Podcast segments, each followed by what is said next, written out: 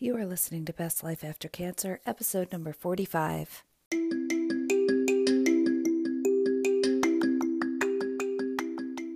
Welcome to Best Life After Cancer. I'm so glad you're here. This is the podcast where cancer survivors and caregivers can get solutions and support to overcome the life challenges brought by their cancer diagnosis. If you are ready to release your fear, regain your joy, and reduce your risk, you're in the right place. I'm your host, Dr. Deborah Blitzbach.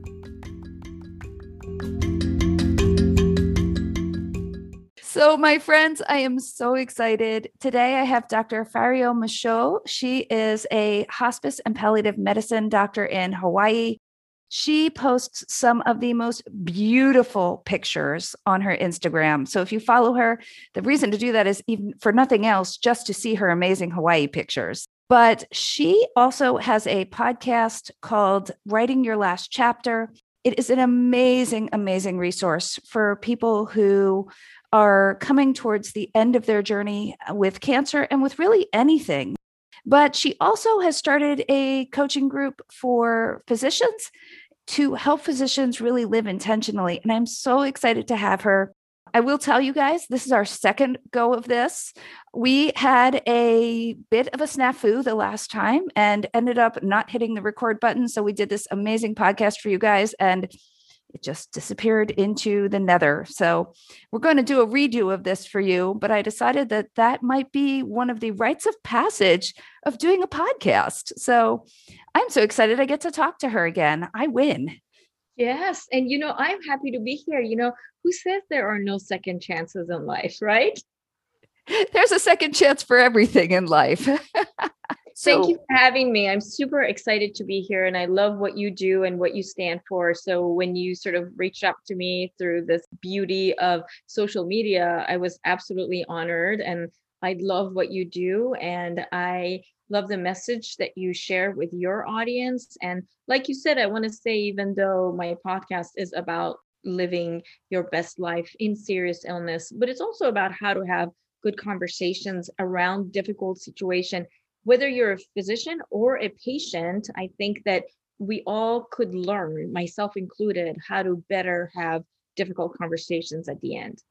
Oh, so true, isn't it? I mean, really, I think that for me, even listening to your podcast, there's so much that's applicable at other times because what's applicable in the sort of most challenging times of our lives is clearly applicable in other places as well. I've spent some time reading your blog posts as well, and there's so many little pearls of wisdom in there that I've really enjoyed personally. I'm so happy to hear that. And I'm so happy to be here and sharing whatever conversation we'll have this time around with your audience today. So tell me a little bit about how you got into coaching from your hospice and palliative care work. Yeah, it's very interesting. If you know people who do palliative care and hospice, there is a type of person that's drawn to that type of work. And I always joke that we're the only subspecialty, us and geriatrics, that we do extra training for less money because I was making way more money as a hospitalist than I did as a palliative care. So truly it has to be your calling. Truly you have to feel like this is a purposeful work and I genuinely enjoy doing that. Having said that, I'm not going to sugarcoat it. It is difficult. I mean, I think that you as a radiation oncologist have the privilege of caring for the whole spectrum of human illness. And I don't want to say majority, but I would say 50%, right? Like 50% of your treatment may be palliative and the other 50% may be curative. Yeah, I think probably for me, even more than that, because I do predominantly breast cancer. And we know that the cure rates for breast cancer in this day and age, even for sort of the worst presenters, is over 70%. So the bulk of my people are coming into this with curative intent. And it's less and less people along the way that are palliative. But it is such a privilege to be able to treat people for curative intent and know that I'm going to be with them for the long haul. But also, I really have enjoyed the palliative aspect of this because I think just like you've said, there's something to be said for having the hard conversations and being the one who tells a patient, it's okay if you've had enough. It's your decision. And when your body says it's time, then that's the right answer. And I think sometimes maybe we could have these conversations sooner. Mm-hmm, mm-hmm. You know, I love that you said that. So my husband is a radiation oncologist as well. And he sometimes tells me that he feels like patients are ready, but they're looking into their physician for permission. It's almost like you're this gatekeeper of saying, it's okay if enough is enough. And it's very interesting because every time people tell me why I ended up trying to start a business as a life coach, I have to go back to say why I went to have a pivot in my career from hospital medicine to being a palliative care physician. And I felt like we were at this revolving door in the hospital as a hospitalist, because patients would come in with bad valve that was not surgical, would get better, leave, and they'd come back. And no one was having what I call a medical pause. And I was always the one that I was like, listen, it's okay that I have 18 patients to see. Let me pause and have a conversation and see if they want to keep doing this, because otherwise, I always talk that the emergency room is a conveyor belt for very ill patients to go straight to the ICU. And from the ICU, if they're lucky enough, they get downgraded to either PCU or telemetry, and then they leave to go to skilled facility and they get sick and they come back. Yeah. Right. And then families like, why isn't she getting better? And I thought like, well, let's just pause for a second. If she's 87 years old and has 7 things on comorbidity list that are not going to get better, instead of hoping for her to go back to where she was gardening and caring for the grandkids, can she hope for something new? Can she hope that if her time is limited, maybe focus on symptom control and what's quality of life? Because as physicians, we all offer what we have to offer. So what I mean is a patient can be dying in the ICU and the cardiologist will offer pacemaker, their nephrologist would offer hemodialysis, every single thing that we can offer, we offer. My question was always like, is this person going to survive the hospitalization? Yeah. And, you know, and that would make the docs pause. You know, you go through 4 years of medical school, you go through your training, and some people have advanced specialized training. You can't come to someone with all those tools in your hand and say, how about if you don't use any of the tools that I have in my pocket? Like, that is never the option, right? We feel like we're failing if we do that. I think that as physicians, we're trained that if we don't do something, we're failing the patients. And that's actually such a negative way to deal with this. And it does put patients on that constant conveyor belt of into the hospital, out of the hospital, into the hospital. And so I love the thought of trying to have these conversations as families earlier on in the whole process. One of the things that my hospital has started offering is what we call life care, which is not palliative care. It's getting the team involved earlier on. And they do some really, really amazing work early on in the patient's cancer journey with their goals. And what is your goal? You know, how long do you want to be doing really aggressive treatment? And is there a point in time when you want to stop and be focused more on symptom management and comfort and quality of life? It's such a blessing for patients to have that discussion when they are well and feeling good and they're healthy. Yeah. And I think that's so powerful. And I'm so glad that your medical group offers this. And, you know, for the longest time, a lot of people were resistant to palliative care because for better or worse, we are in the same bucket as hospice. So my board is the American Academy of Hospice and Palliative Medicine. So of course, when people hear palliative, they're going to be like, I'm not hospice, am I?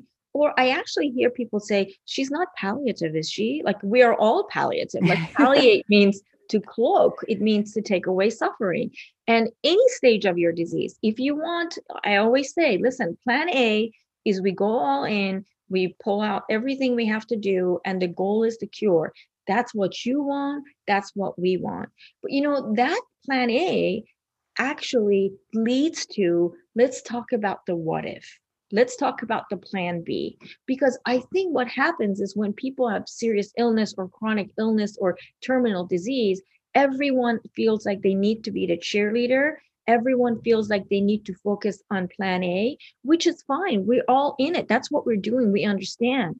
But that for someone who has, let's say, pancreatic cancer with metastatic disease, if I was given that diagnosis, I want to be the one that has every chance to survive. So if that chance is 20%, 30%, I also, part of that conversation, want to know what happens after I figure out I'm not the 30%. Right. Let's talk about that. And I don't think that comes up in the conversation. And physicians feel like by going to plan A, plan B, they're taking away the hope, whereas you're not. You're just discussing all the options, right? I think that sometimes patients also have this feeling of, if I talk about the worst case that could happen, I'm jinxing myself or I'm bringing that on.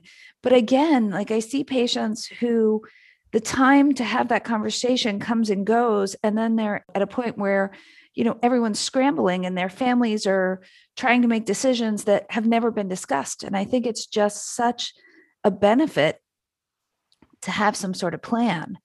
I actually did a podcast with my father a couple of weeks ago. And my father is a 4-time cancer survivor of 4 different cancers, which is crazy, but is now struggling with Alzheimer's.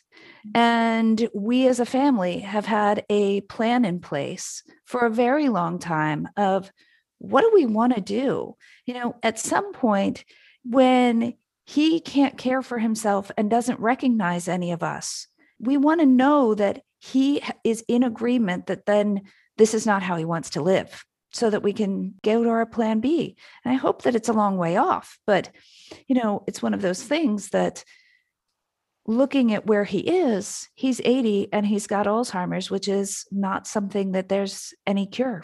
So we know we're going to get to that at some point. Yeah. Thank you for sharing that. Actually, this is a very good point that you bring up. And we talk about, you know, planning. And I think part of that conversation is not to take away hope. Part of that conversation is plan ahead, because what happens is, first of all, people's trajectory changes, right? Like, for example, I always say that I love running. And if for whatever reason, my kidneys fail today and somebody says, Fario, we need to put 2 nephrostomy tubes in you. I'm like, no, you're not. Like, how am I going to run with 2 nephrostomy bags? But if the alternatives, I will die. The alternative is I would end up on dialysis.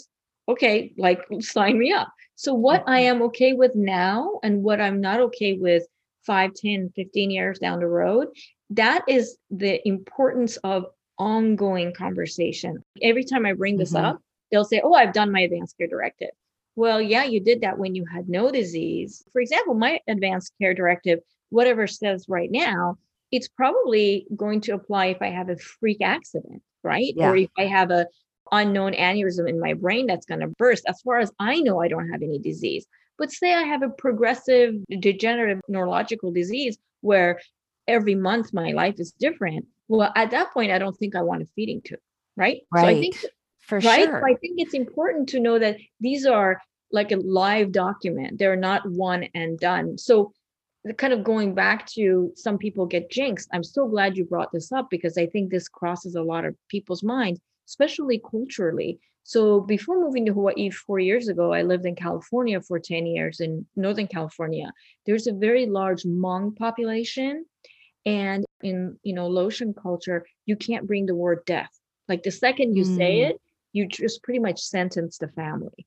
So I think that what's important when we go in to have these conversations, so before even going plan A, plan B, we kind of approach patients and ask people, some people when they are struck by an illness would like to know all the details and some people don't. Which one are you? When we go by some people do it this way, some people do it that way, you sort of take away the judgment.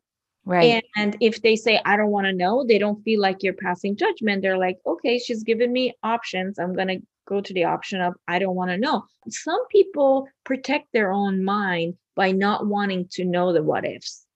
I think that's so true. I think that we see that even in our own lives. I had a son who had open heart surgery when he was 8 weeks old. At that point, I was an attending in radiation oncology, and to the surgeon's surprise, I did not show up for the surgical consultation. my husband took the baby and went to the appointment, and he's like, "Where is the mother?" And my husband said, "She knows plenty of what can go wrong. She doesn't want to hear anything else. If she hasn't thought of it yet, great. She'll sign the consent form, but she does not want to hear anything else you could tell her of what might go wrong." And so, you know, I think we have these moments in life where we're like, you know, I know enough of what could be bad, you know, here. I don't need to add to it.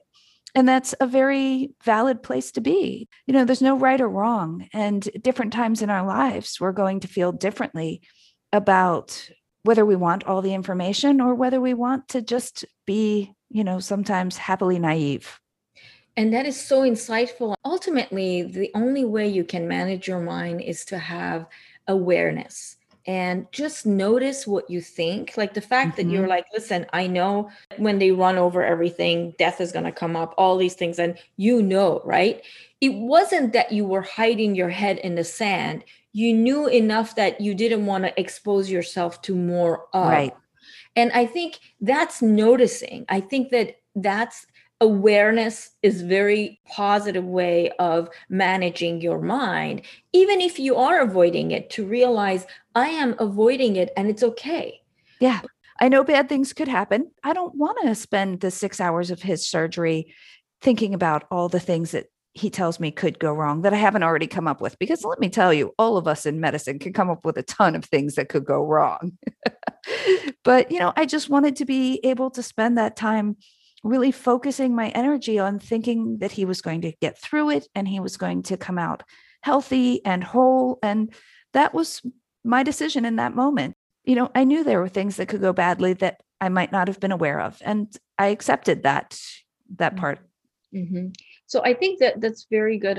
It's a very valuable point you bring up. But what happens when we go into palliative care consultation, sometimes we feel like there's all sorts of dynamics. I mean, I love palliative care because when I walk in the room, I have no idea where anybody is, even though everyone's on the same team. Some people are very much like cheerleader and don't want to hear anything negative. And the patient himself or herself really wants to know, because sometimes what's important is knowing, especially for end of life things, would lead to planning, right? I never go in there and yank people out of their denials or wanting not to know that information, because sometimes it serves a purpose. But I feel like it's on to us to be very honest. And if people want to know, tell them all the facts and have them decide, right? Right. I actually feel like we are taking something from patients if we don't share that information. We're taking from them the ability to spend their last bit of time with their families, to say the things that they really want to say, and to really do what they feel like they need to do. So I feel very strongly that these conversations should be happening. But I want to take a moment and sort of turn this around, because I think it's amazing. You've gone from being palliative medicine and hospice care to really driving physicians to be intentional in their living and enjoying the time that they have now and really focusing on today. So how did that come about? You know, it's so good because I joke that I went from a death coach to a life coach. I felt like I've gone to the other side of the mountain. And I see where people are. I see what people focus on. I see people trying to make peace with what was important to them at the very end. And then I come back to my life, my regular life, surrounded by physicians and other people that I'm working with, people running around, their hair on fire. They don't have enough time to this. Every single January, people have a new resolution to lose that 10 pounds again. People want to have a home that's clutter-free. People don't have enough time. I just feel like all these things that we are really busying ourselves with every single day is robbing us to enjoy this life, that if I were to go on the other side of the mountain and grab that person who has 7 weeks to live, I don't think that person would care. Right. And I'm not here to say, hey, don't care about it. Go blow your money and go to Bora Bora for 8 months. I'm just saying, is there a way that you can really be good in your skin and love the life you're living right now. And really try to push away all these judgment that we practice ourselves, especially physicians. I mean, we are terrible because we have just been in a pressure cooker to get to where we are. And then you come out and someone is like, hey, how about some self-care? They're like, what? Like, where has self-care been while I was in the pressure cooker for 8 years? You know, I still practice as a palliative care physician. So I'm constantly this dichotomy of, at the very end, people fighting for more time and how they would fill that more time. Right. And then come back with these people that don't have a, you know, expiration date, and the time that they are given, I don't want to say they're wasting, but they're not appreciating to the point that just at the end, they're like, oh, how wonderful is life. Right. I think that that's something that is, for me, one of the greatest blessings of my career in radiation oncology is I get the daily reminder that life is short and we have no guarantee and you don't know what tomorrow has. And so if your day goes by today and you don't enjoy it and appreciate it, it's gone. We don't get those days back. They are here only today. And then they're behind us. You know, you don't get a redo of these. Unlike our redoing this podcast, we don't get a redo of the days that we squander playing on our phones or bitching about work. We don't get a redo of them. So let's live intentionally. Let's really love each and every day, or at least some part of each and every day. You know, there are days that suck and I'm not loving them, but I try every day to find a little bit of something that really brings me joy, because I want every day of my life to have some joy in it. Yeah. And, you know, I think life coaching just gave me the tools to communicate this to people. So it wasn't that I didn't know. I always had the urgency. Like when I talk to my children, like when they want to go skiing and they're like, I don't know how to ski. I'm like, I don't know how to ski yet. I've always been the kind of person to really, I have two girls, to instill them this growth mindset and just be very intentional about how we live our lives. You know, I was a Waldorf mom for the longest time, completely screen-free home. And my kids would play with sticks and stones for hours on end. And so I have a natural tendency to mindfulness. I have a natural tendency to get up and go outside, be outside every day. I don't care if it's 10 minutes, 5 minutes, just live your life. And so a lot of these things, I was that way. So it's not like all of a sudden I'm like, oh, being a life coach is cool. But I think what happens is learning what a life coach can do for you and going through the training to be given these tools so I can share the tools was completely mind-boggling, because I felt like in palliative care, you know how you said these conversations need to happen earlier. We always talk about you want to be more upstream. And then I thought, what if I go way upstream? Like, what if I caught people before they fell, right? Like, What if I can have this conversation with people before they have serious illness? Like, what's most important to you? If you had 24 hours, if you had 6 months to live, how would you live that now? Not when you're ill. So my whole mission is living your bucket list today, and not just go to, you know, Machu Picchu, but every day, live your life so intentionally that at the end, you're like, I'm so happy to be here, you know? Yeah. I feel the exact same way. You know, we are in the same place. Our household is mandatory dinner together, TV off, all the kids at the table, even if they don't want to eat right then, even if they say they stink because they just got back from rowing and, you know, they're disgusting. All of us at the table every night for dinner. You know, those are the moments that we can't get back once they leave for college. And those are the moments that we're going to look back on in 30 years and be like, do you remember all those nights of 4 stinky kids at the table, just all the noise and all the ruckus? And that's just the beauty of life on a daily basis. Yeah. And I like that you pictured it so beautifully, because people tell me like, what is intentional living? I feel like that's an example of intentional living. The fact that you set an intention that my family is a family that no matter what, we're all going to sit around the table and have dinner together. And like you, we have dinner at different times. Like I eat dinner much earlier than my family. We are having dinner. I may be having herbal tea, but it is intentional. Everybody will say, how was your day? And how was the other day? And then talk about how things could go right. And how that's living intentionally. And living intentionally, maybe you get up in the morning and, you know, you and I, probably similar age. And we remember very clearly when we didn't have email. We remember very clearly when we didn't have smartphone. But now every day, everyone wakes up and the way they wake up is to their smartphone. So they feel like they need to respond to notification. Point is, we get to decide. We feel like we are at the mercy of this electronic world. But if you don't touch your phone, you just don't look at your phone for one day and just see how that feels. Right. You're like, what? And I think that's intentionality. It's just noticing, right? I think if you live your life every day like that to a level, I think that's a life that's not wasted. You know, we talk about the concept of time, how you waste time or you make time. I'm always like, what does that even mean? Like, I read somewhere that an average adult in the US watches 4 hours of television a day. I mean, it blew my mind to just comprehend that. But then I'm not surprised.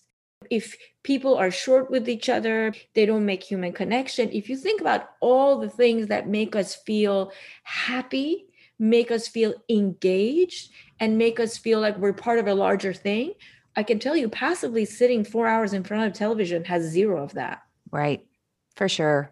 It has been so nice to talk to you. Thank you so much for being here, giving my people your insights. Just tell them all how they can find you if they're interested. So first of all, I hope if you're ever in Hawaii, you reach out to me because I take you to all these beautiful pictures that you see me post every day. And people yesterday, it was funny. It was like a little rainy and people were like, how's the weather? I said, it's overcast. And people are like, oh, it's a bummer. And I said, no, like it was 8:20 after I dropped both kids off. And then I went for my run. I literally counted it. I saw 16 different rainbows. Oh my gosh. Crazy. So if you come here, I will show you all the things. It's really, really beautiful. And we're just completely lucky to be here, especially in times of COVID when we were sort of stranded on an island. I'm sure there were worse places to be. But I will say, so if people want to kind of follow along, I do have the podcast, Write Your Last Chapter. And it's not only talking about how to live your bucket list every day and how you live your best life. I try to give hints as to how to have, like I mentioned earlier, have difficult conversations with your kids, with your parents. So this podcast is not just for physicians. It's really for everyone. And I hope people get something out of it. And then there is a blog by the same title. And then if people want to work with me or just going to know more about the coaching program, it's www.drfariol.com.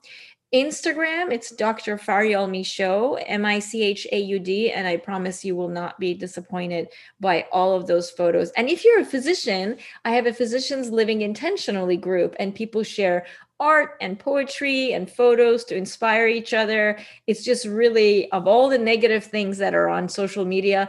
I'm on your Physicians Living Intentionally, and I do love it. Dr. Michaud often will take a picture of her lunch with the gorgeous scenery in the background. So there's this beautiful salad with the perfect piece of salmon and this backdrop of just mountains and the sea. And I'm always like, oh, that is the perfect day. And what you don't see is like a minute right after the photo, half of the spinach flew off because there's a little bit of wind coming in. But I caught it when it was full of spinach. So that's good.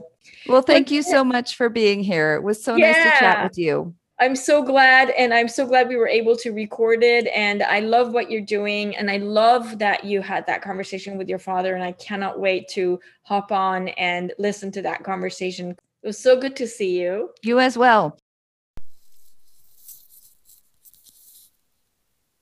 You are listening to Best Life After Cancer, episode number 45. Thanks for listening to Best Life After Cancer. Did you know you can get more information on my website, bestlifeaftercancer.com? There is also a Facebook page, Best Life After Cancer MD, where there is a group just for survivors. Here you are able to interact with me, ask questions, and get more help. I'd love to see you there. Have a great week, and I'll speak with you soon.